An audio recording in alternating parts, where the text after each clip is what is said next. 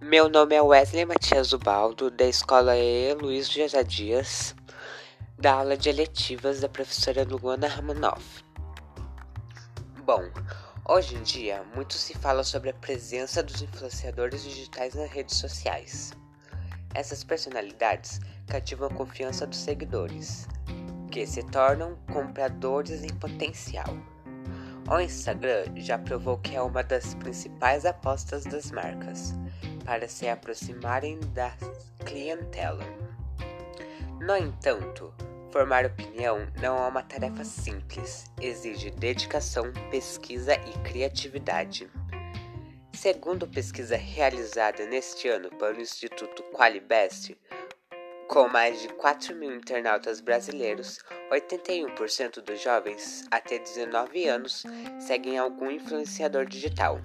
Destes, 49% já dão mais ouvidos às dicas dos criadores de conteúdo do que aos amigos ou parentes, que ainda são a principal referência.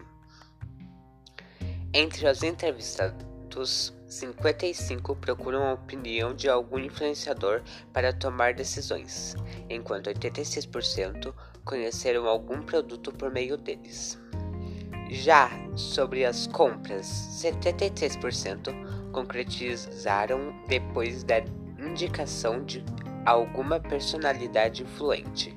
Moda é a terceira categoria de produtos mais citada entre as mulheres.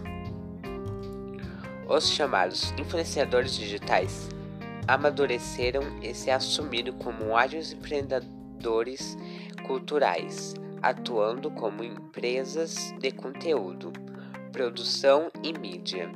Esse movimento fez com que surgisse uma nova organização de trabalho. Hoje, essas pessoas trabalham desde a cocriação de campanhas, cobertura de eventos e até pesquisas.